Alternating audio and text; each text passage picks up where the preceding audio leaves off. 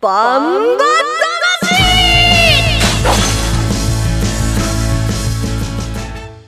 ジャガバンバ魂。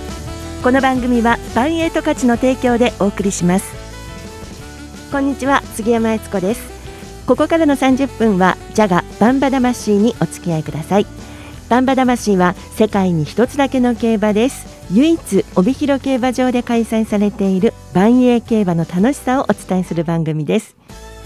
えー8月に入りまして JR 帯広駅北側から伸びる西二条通り平原通りにお祭りの提灯が並びました、えー何かと控える抑えることが続いていた昨今ですが提灯がずらっと並ぶ景色に、えーそれでも夏は来たんだなというふうに思いますね、えー各地の夏祭りも開催されるようです。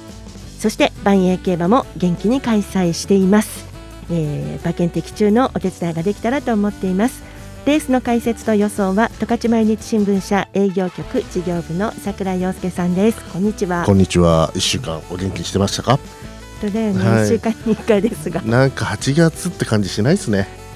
なんか暑いのか寒いのかっていうことなんですけど、その天気についてうん。ディレクターが調べたんですって、うん。でね先週の日曜日は十勝の19地点観測するところがあるらしくてね、うん。うん。18地点が真夏日、うん。とても暑い週末だったんですけれども、帯広速報所によりますとこれね勝ち前に掲載されてましたね、あの今年の十勝の夏は高温タウ傾向ということですよ。まさまさにそんな感じですね。毎日ね、ここのとこね。はい。もう対応していくのが大変。いや僕もここ来て3年目入りましたけど、ん。こんなになんか天気悪い夏って初めてかもしれない。そうか。うん、まあ、人間もねこの変化に対応していくのも大変だなと思うんですけど馬どうですかね？やっぱり馬券も当てづらくなってきますいやあか、のね、やっぱしね、日曜日に突然雨降ったりするでしょ。うん。そうすると僕ら金曜日に予想してんだけど、うん当たんないよね、そうしちゃうよね。晴れるつもりで。さっき言い訳言って。そう先に言い訳、まあ、毎回毎回言い訳なんだけどやっぱりちょっとね降らないなと思って予報では降らないと思ってたのに降っちゃったりとかすると、うん。もう予想がそのものがもう崩れてるとそういうことがあってもうレース始まる前から悔しい思いしてることが多々ありますね。はい、桜井さん1年でちょっと変わりましたね。なんか変わりましたか？なんかはい。冒頭からね言い訳を言うことは去年はね強気強気の番組の冒頭から最後まで強気去年当たってたからね。勝てばねはい。官軍だけども、そうなんだ。やっぱりあのこういう天候で、えー、と得意不得意の馬っていうのも見えてきますか？なかなかやっぱしオールラウンダーっていないですよね。例えばね、あのーまあ軽い馬場の得意な馬で一番有名なのはメムロボブサップ。うん。ただメムロボブサップもコバフルフル馬になってきてだんだんだんだん重い馬場にも対応するようになっていくんですけどもうん。あの馬ってどんどんどん変わっていくんですよね。成長して筋肉がついてきて、うん。ね。はい、ただ若駒で強い馬っていうのは得てして大体軽い馬場がと強い馬が多いですよね。はい、いやこれあのコマーシャル明けに先週のレースは振り返りたいと思うんですけど馬場水分が0.4%週末1%切ってるん先ですよね。週はすごかったですね、もう暑かった、僕、日曜日ね、ちょっと勝ち前ホームセンターにいたんですけど、はい。うだるような暑さでね、もう本当ね、2キロ痩せましたよ、その日だけで。すぐ戻ったけど。どうそこ絡んでいいのかがちょっと分かりにくいところですけど。冒頭のこれぐらいでいいですか、はい、天気の話もそのこの辺で、はい、そうですね。それではコマーシャルの後はですね7月31日日曜日に行われました3歳三冠ロード第1弾 BG3 第47回万栄大商店を振り返ります。1トンを超える馬900キロの重り200メートルの戦い残り 10m8 番の目白剛力先頭だ。一馬身とじわりと突き放して残りわずか8番目白剛力です。世界で一つだけの競馬。帯広競馬場。バンエイト勝ち。ザキヤマ楽しむ投稿見てみたい。はい。競馬競輪オートレースいつでもどこでも楽しめる。スマホあるなら始めなきゃ。全部楽しんだもん勝ち。オッズパー農家から直送の新鮮野菜。地元素材のスイーツとこだわりのコーヒ機能的でおしゃれなギアが揃ったアウトドアショップ。ーやっぱり食べたい十勝名物豚丼。絶対行きたいショッピングモール。そこはどこ？帯広競馬場十勝村。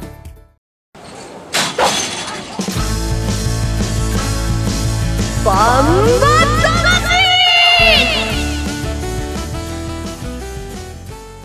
えーそれでは7月31日日曜日に行われました3歳三冠ロード第1弾万栄グレード3第47回万栄大賞典を振り返りたいと思います、え注目になりましたのは1番人気は津軽の拾い物。2番人気はへっちゃら。3番人気は山勝エースということだったんですね。桜井さんの予想は9番のクリスタルコルドということでしたが結果はどうだったでしょうか、えー第47回万栄大賞典レースの実況をお聞きください。3歳馬9頭ゲート内。スタートしました。9頭飛び出して第一障害です。津軽の拾い物が前へと行って内から1番山のコーネル並んで刻みます。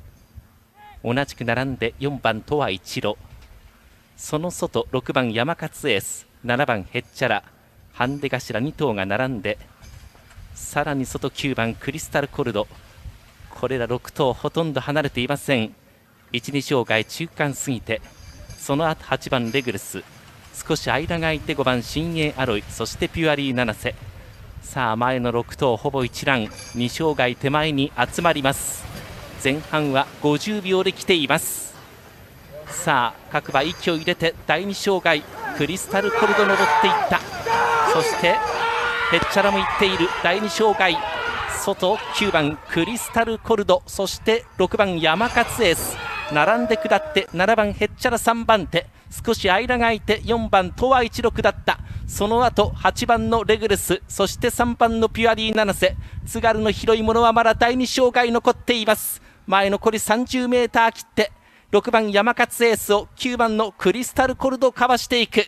そして7番のヘッチャラが3番手その内から4番とは一路並んできた。残り10、9番のクリスタルコルド先頭、2馬身、3馬身リード、山勝エース詰まって、4番とは一路、2番手に上がった、残りわずか、9番、クリスタルコルドです。1冠目を取りました。第47回万栄大賞典の実況をお聞きいただきましたお聞きいただきましたように4番人気でしたクリスタルコロドが残り20メートルで後続を突き放しての勝利となりました、えー人気順にとはいきませんでしたが桜井さんこのレースどうでしたか、まあ激しいレースになりましたね、えー山勝ですねトップハンデの山勝エースが真っ先に超えたんですけど最後止まってしまうと、でクリスタルコルトは2番手追走からしっかり歩いて先頭でゴールと、えークリスタルコルドはね、えー2歳生の時に、まあ、かなり、ね、惜しいレースが多かったんですけども3歳の初めての、えー重賞で結果出したってことでやはりこういうね重いタフな条件はこの馬バカかるんで強いですね。そこら辺が特徴が見えたようなレースだったと思います。うん、それちょっと記憶に置いておきいかなきゃダメですねちょっとね、はい、だから僕は本命にしたんです。はい。なんかちょいちょい だけどちょっとね、あのまあ最後ヘッチャラも苦しいレースになっちゃいましたね。あうんのさ三着同着が精一杯と。でねやっぱリッパーさんすごく頑張ったなと思うのは東和一路2番手で、あのしっかり貯めてあのこれだけタフな展開になってくると千馬の10キロ減っていうのは生きてきますよね。そうかもしれませんね、で3着同着のピュアリーナナセも後ろの方で貯めてやっぱ牝馬の分20キロ軽いと。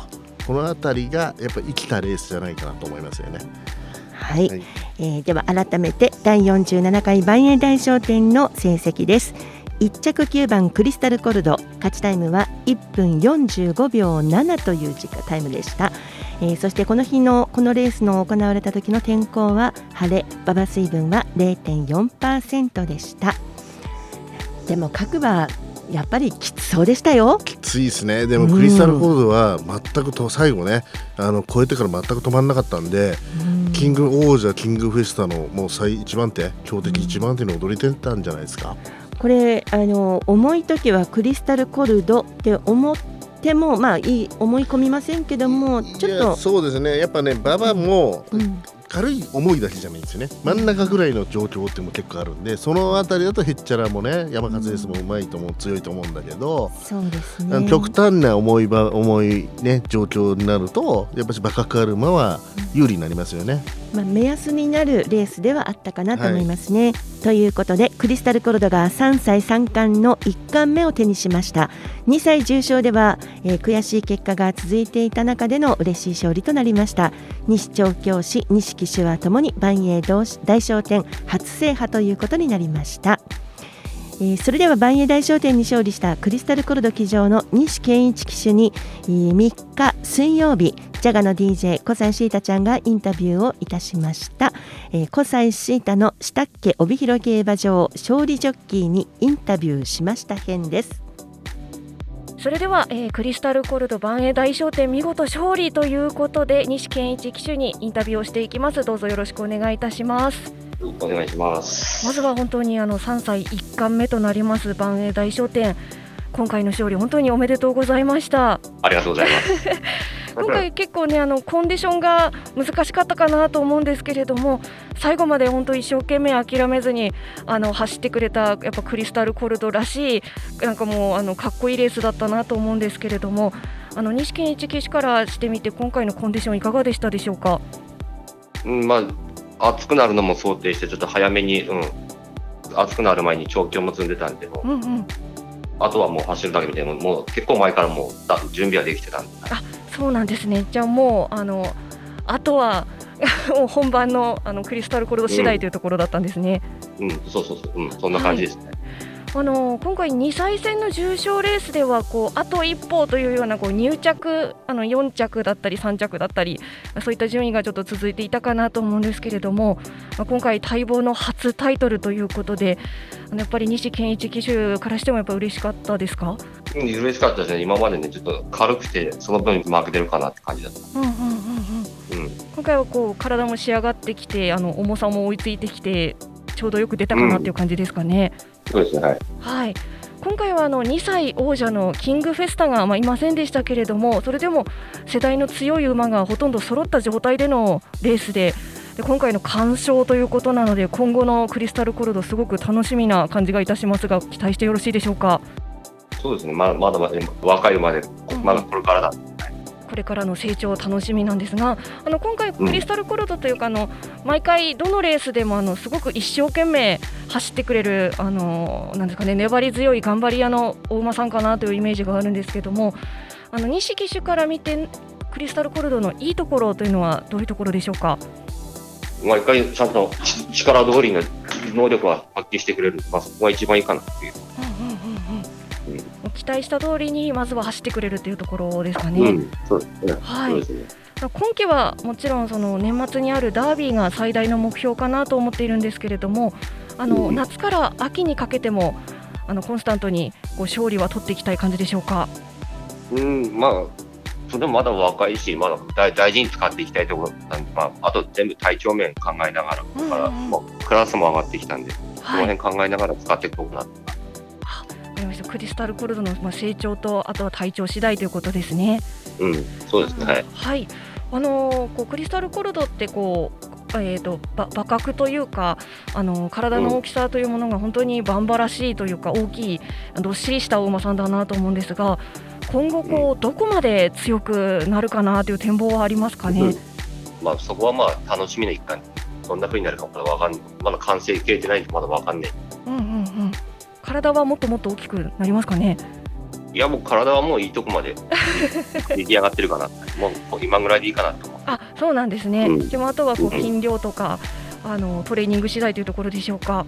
うん、そうですね。はい。はい、わかりました。ではあの最後になりますが、改めてあのバンバ魂というラジオ番組を聞いているリスナーの方に向けて、今回のあの万栄大商店、まあ、勝利の一言をいただいてもよろしいですか？そうです、まあ、今回、まあ、狙ってるレース、無事に勝てて本当に良かったです。まあ、あと、まあ、菊花賞とダービーあるんで、またそこも頑張って狙っていきたいと思うので、応援よろしくお願いします。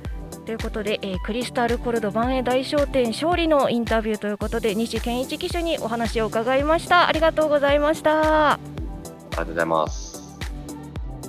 クリスタルコルド騎乗の西健一騎手のインタビューでした、えー、第47回万栄大商店3歳3冠の1冠目を勝ちましたのはクリスタルコルドでした。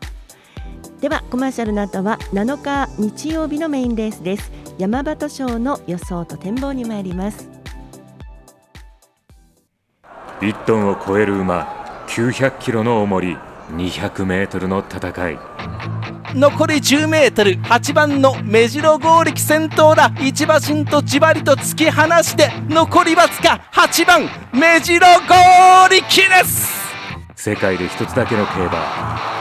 帯広競馬場。バンエイト勝ちザキヤマ楽しむ投稿見てみたい？はい。競馬競輪オートレース。いつでもどこでも楽しめる。スマホあるなら始めなきゃ。全部楽しんだもん勝ち。オッズパー農家から直送の新鮮野菜。地元素材のスイーツとこだわりのコーヒー。機能的でおしゃれなギアが揃った。アウトドアショップ。やっぱり食べたい十勝名物豚丼。絶対行きたいショッピングモール。そこはどこ？帯広競馬場十勝村。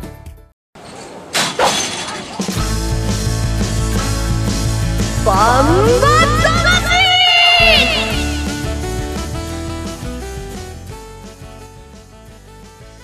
では続いて8月7日日曜日のメインレース山端賞の予想と展望に参ります。桜井さん山端賞はどんなレースになりますか？そうですね。先ほどインタビューにあったクリスタルコードの1個上の4歳馬たちの、えーオープン馬の限定戦ですね、えー8月28日にそのクリスタルコルドたちがおそらく出てくるだろうと思われる、えー世代間交流重賞3歳と4歳の交流重賞浜松賞があるんですけども、まあ、4歳馬たちにとってはここが前哨戦になるのかなと思ってます。えーそれでは7日日曜日のメインレース山端賞の出走メンバー紹介していきます1番みそぎ誉れ阿部武富。2番丸茂大将赤塚健二。3番リアンドノール松田道明。4番シュトラール中山直樹。5番岩木ダイヤ島津新6番網走さくら菊池和樹。7番アルジャンの王西翔太。8枠8番ネオキングダム長澤浩太。8枠9番甲州ハハリア藤本匠。山本賞は以上の9頭によって争われます、えーそれではですね6日土曜日の十勝毎日新聞掲載ネットバンバ金太郎の予想を見てみますと、えー5番の岩木ダイヤに二重丸7番のアルジャンの王に丸そして上から1番みそぎ誉れ3番リアンドノール7えー、と9番甲州ハリアーというこの辺りに印がついてますね、えー桜井さんこのレースどんなところ注目していきますか？そうですね。参考になるのは4月3日のこの世代の1冠目白輪賞になりますね、えー今回のメンバーではみそぎほまれが、えー先最先着の3着と。で岩木ダイヤ、えー甲州ハハリやネオキングダムあたりが続いたんですけども、この時のレースが1点ね馬場スイム1.2倍2だったので今週も近いような馬場状態になるのかなと思ってるんですね、なので参考にもうその結果を結構参考にして買いたいなと思ってますね、はい。馬場状態。今日はあの天候ね、まああの馬場水分なんかの話もしてますけれども、日曜日の天気予報を見てみました、えー今金曜日5日金曜日時点で、えー日曜日の天候は曇り最高気温が24度の予想になっているんですよ。この感じはなんか影響ありますかうんあんまねり乾かないし、うん。とはいえそんなに週末も降らない、うん。まあ、レースの時までにもしかしたら降るかもしれないのでもう本当のパリパリの硬い馬場にはならないかなと思ってますね。はい、先週のようなということそですね。こは先週のような重い馬場にはならないけども、うん。えー逆に速いねパリパリの馬場にはならないかなと思って、中中間ぐらいの馬場になるかなと思ってますね。そういう時の予想で注目というか考えていくとこってどこですか？あのねこれね、うん。専門書が見ても軽い馬が得意とか、軽い重いっていうのが得意なんですけど、そこら辺の馬場が一番難しいんですね予想するのね。そう、はい。難しい時はどうするか。僕はやはりあの参考さっき言ったような、うん。あの物差しになるレースの結果とその時のハンデと状態人気とかを、えー見比べてその時は負けたけど今回は勝つんじゃないかなという馬を狙ってきますね。データ必要ですね。まああの結構競馬やってる人はねそういう買い方してる人はいるんじゃないかなと思ってます。はい。ということでそんなところを考えた桜井さんの予想いきますか、はい、本命は甲州派ハリアーです。えー、っとね、うん、えー、その時のね白年賞が本当物差しになってその時3 4着だったのかな、うん、でもえー、っとねトップハンデだった、まあ、いわきダイヤとね、えー、同ハンデだったので今回10キロもらってるんですよ。でみそぎホマレとも10キロ逆に詰まっているんでそうなってくるとみそぎホマレには負けたけど今回は甲州ハレは条件的には有利かなと。で、みそぎホマレあの時10番人気かなんかで3着突っ込んできたんで、うん、やはりもう、あの、なんていうのかな、挑戦者の立場でレースできたから、3着に来たのかなと思ってるんで、ある程度人気背負ってた甲州ハリアっていうのは自力あるのかなと思ってます。なので、えー、大外枠ちょっと不安ではあるんですけども、なんとか中盤好意を奪って、えー、障害抜けて得意の決め足を見せてもらいたいなと思ってますね。桜井さん最近馬服多いですね。馬服の3点買いね、あのー、うん、このクラスはやっぱね難しいんですよ、うん、あの本命がねあの頭固定とかできないので、うん、なので相手いきますね、はい、相手一番そ、まあ、もちろんみそぎホマレ実績上位上位というかねこのそのレースで3着だったのでみそぎホマレ。で岩木大今季今季3勝してるんで調子いいです。それでネオキングダム。重い馬場になった時はネオキングダム強いんで、うん、乗り換え確かに不安なんですけども195989の馬服3点1000円ずつ買いたいですねちょっとだいぶ借金が溜まってんで、うん、そろそろ返したいです。なんかちょっとだんだん声がちっちゃくなってきてますよ借金が借金の話になるとね借金というかね結果の話になるとね、はい、そこはあのディレクターが調べたんですよ、はい、面白い情報調べてきましたよ、はい、今シーズン櫻井さんの馬券こう今まで毎週日曜日3000ずつ買ってますね、うん、で現在マイナス3万円なんですよ、うん、で回収率がえー、33.3%ということなんですね。ね。はい、で、そうなんだけども、は い、ディレクター計算したんですって。優しい優しい結果を出してくれてますねこれね。もし、はい、ね本当は優しいね、うん、もし本命を単勝で買い続けてきた場合は、回収5万3700円で回収率119%になるんですって。大体僕は3番人気か4番人気あたりを本命にするからだからこの数字出ちゃうんだよね。でまあでも来ても結局先週のねとは一郎を抑えてないようにやっぱ予想上手の化けメタなのかな。自分で言ったね。そうだね、うん、うん、でもね参考になるところはちょいちょいコメントしてるからねそこ拾ってもらいたいですね。まあ、ね。軸は当たるんであとはねあのリスナーの皆さんねしっかりあの応用して買っていただけたらそれなんか 番組の冒頭で馬券て あの的中のお手伝いしてます。お手伝いまでしてるじゃないですか。軸まで当ててる、ね、これ番組の趣旨ですからね、はい、うん、弱気にならないでね、はい、はい、ということでそんな桜井さんの予想にも注目しながら万円競馬を楽しみいただきたいと思います。山形賞は8月7日日曜日の第11レース発送は午後8時5分の予定です。ご期待ください。さて8月は楽しいことがいろいろありますが、えー、来週14日日曜日のお話です。万英グランプリいよいよですね。そうですね。ファン投票、皆さんね投票していただきましたそうなんです、はい、ファン投票で選ばれた7頭。そしてファン投票上位馬を除く通算獲得賞金上位3頭を加えた10頭で行われるレースがこの万英グランプリです。どんなとこ注目していきますか？まあやはりね、まあ、ファン投票1位のメムロボブサップが、うん、まあ厳しいハンデでどんなレースをしてくれるのか。そこに尽きるんじゃないですか。そうですね。あとねもうこのぐらいの時期になってくるとバブあの荷物も重くなってくるんで目白合力だとか北の目白だとか古豪が復活してくるかもしれないですね、うん、はい。えー、この週末13日土曜日と14日日曜日は万栄夏祭りが開かれますイベント盛りだくさんで子ども縁日やビンゴゲームなどがありますまた札幌吉本のスキンヘッドカメラそしてバジ文化応援アイドル桜花の奇跡のライブイベントもあるということなんですよ。すですね豪華メンバーですね。ね予想盛り上がりそうですね競馬場ね。そうですかなんか桜井さんもう盛り上がってる。はい、ということでぜひおあのぜひお出かけください。ではここで一つお知らせです。7月19日に死亡しました名馬俺の心の追悼行事が行われるということです。8月13日土曜日から15日月曜日まで献花台が帯広競馬場の1階に設置され追悼レースも行われます。8月14日の最終レースです。あの万栄グランプリがある日その万栄グランプリの次のレースです。12レース俺の心メモリアル競争が行われます。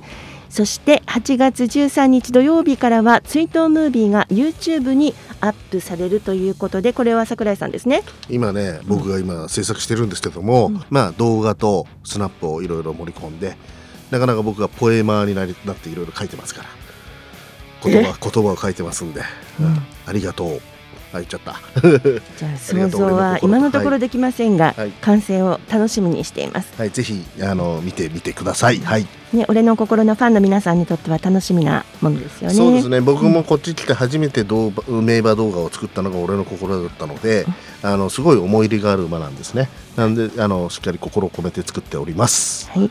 そして7月21日に俺の心のお別れ会が行われました、えー、その万栄牧場十勝からバンバ魂をお聞きの皆さんに俺の心のファンの皆さんへということでプレゼントをいただいています。俺の心の写真とキーホルダー抽選で5名様にプレゼントいたします。締め切りは8月8日月曜日です、えー、プレゼントご希望の方俺の心へのメッセージもお願いいたします。バンバアットマークジャガドット FM banba.jaga.fm までお願いいたします。合わせてバンバ魂ではジャガーリスナーの皆さんからのメッセージ募集しています。番組への質問ご意見そして桜井さんへの応援メッセージ欲しいんですもんね。お待ちしております、えー、競馬の楽しい思い出などどんな話題でも OK です。メッセージをくださった方皆さんに万栄オリジナルグッズをプレゼントいたします。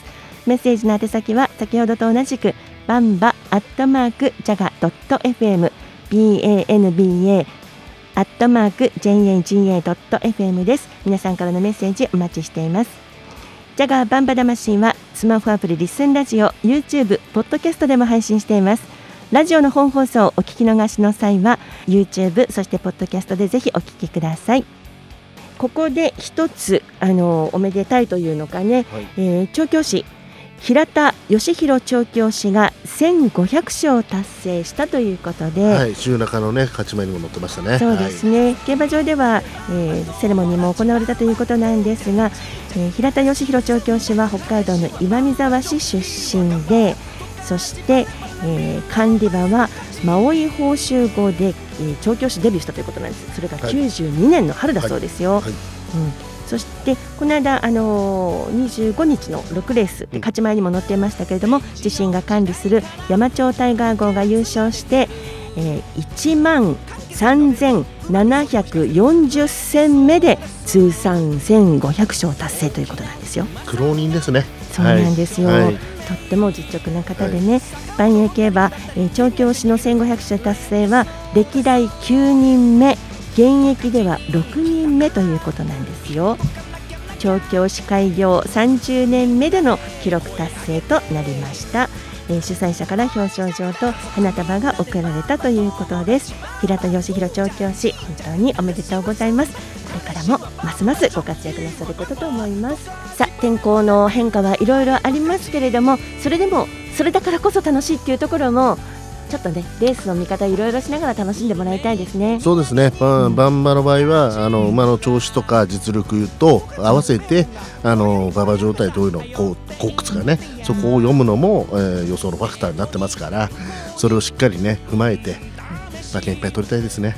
今週もレースの解説予想は高知毎日新聞社営業局事業部の桜井陽介さんでした。ありがとうございました、はい、ではバンバ魂はまた来週です。杉山悦子でしたジャガバンバ魂この番組はバンエイト価値の提供でお送りしました。